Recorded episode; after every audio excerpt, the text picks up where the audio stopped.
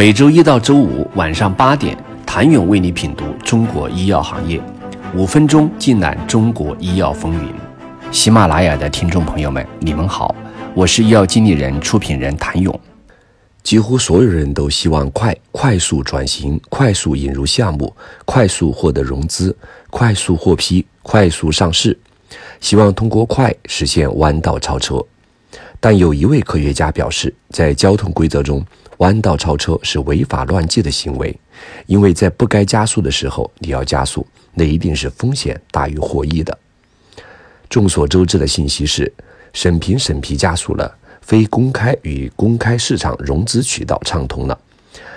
医保局药价谈判虽然仍没解决最后一公里问题，但进医保速度提升了，税收优惠也向创新药倾斜了。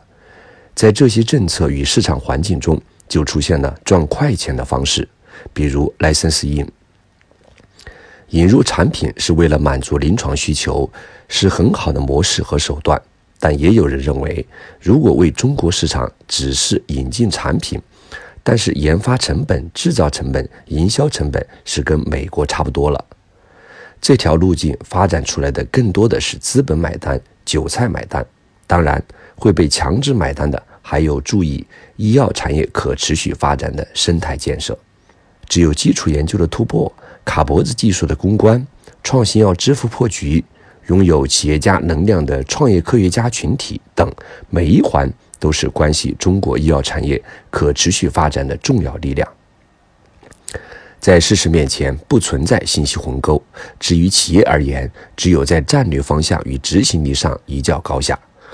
当某一个问题成为整个行业众所周知的挑战时，宏观层面的指引总是让产业界豁然开朗。二零二一年是“十四五”的开启之年。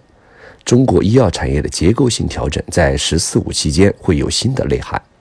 中国工程院院士刘昌孝曾指出，“十三五”期间的关键词可以概括为秩序重建、文化重建和生态重建。那么，“十四五”期间规划重点是前沿技术和基础研究的突破。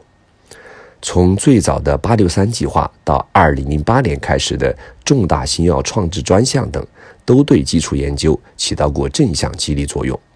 重大新药专项创制支持了三千多个课题，中央财政投入二百三十三亿元，只是目前仍缺少系统化体系的构建。据悉，二零一九年全国三千四百五十家科研高校院所以转让、许可、作价投资方式转化科技成果的项数为一万五千零三十五项。合同总金额达一百五十二点四亿元。目前，中国的创新药项目大部分引自美国，而美国的创新研发一方面来自高校，一方面来自医疗机构，一个是起点，一个是用途的终点，中间通过制药企业的科技转化这一环进行连接。很多人都知道。科技转化链条完备是美国波士顿地区之所以能够吸引众多跨国药企设置研究中心的原因之一。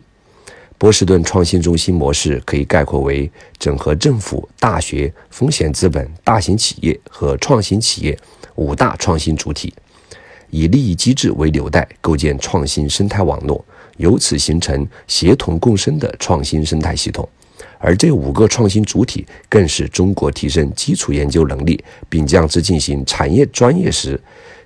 需要同步发力的环节。必须承认，在这五个主体中，每个环节具备一定的基础，但仍然有很多需要完备的层面，尤其在相关政策的导向上，需要进一步明确或者改变。政府层面需要真正识别并支持差异化的有价值的创新，而不要过多的与政绩相关目标相关联。在传统大药厂、生物制药、生物技术三类公司格局与角色出现的当下，未来五到十年，每类公司该如何在原有资源禀赋加持下，持续不断为中国医药产业创新发展贡献动力？请你明天接着收听。谢谢您的收听。想了解更多最新鲜的行业资讯、市场动态、政策分析，请扫描二维码或添加医药经理人微信公众号“医药经理人”——医药行业的新闻与资源中心。我是谭勇，明天见。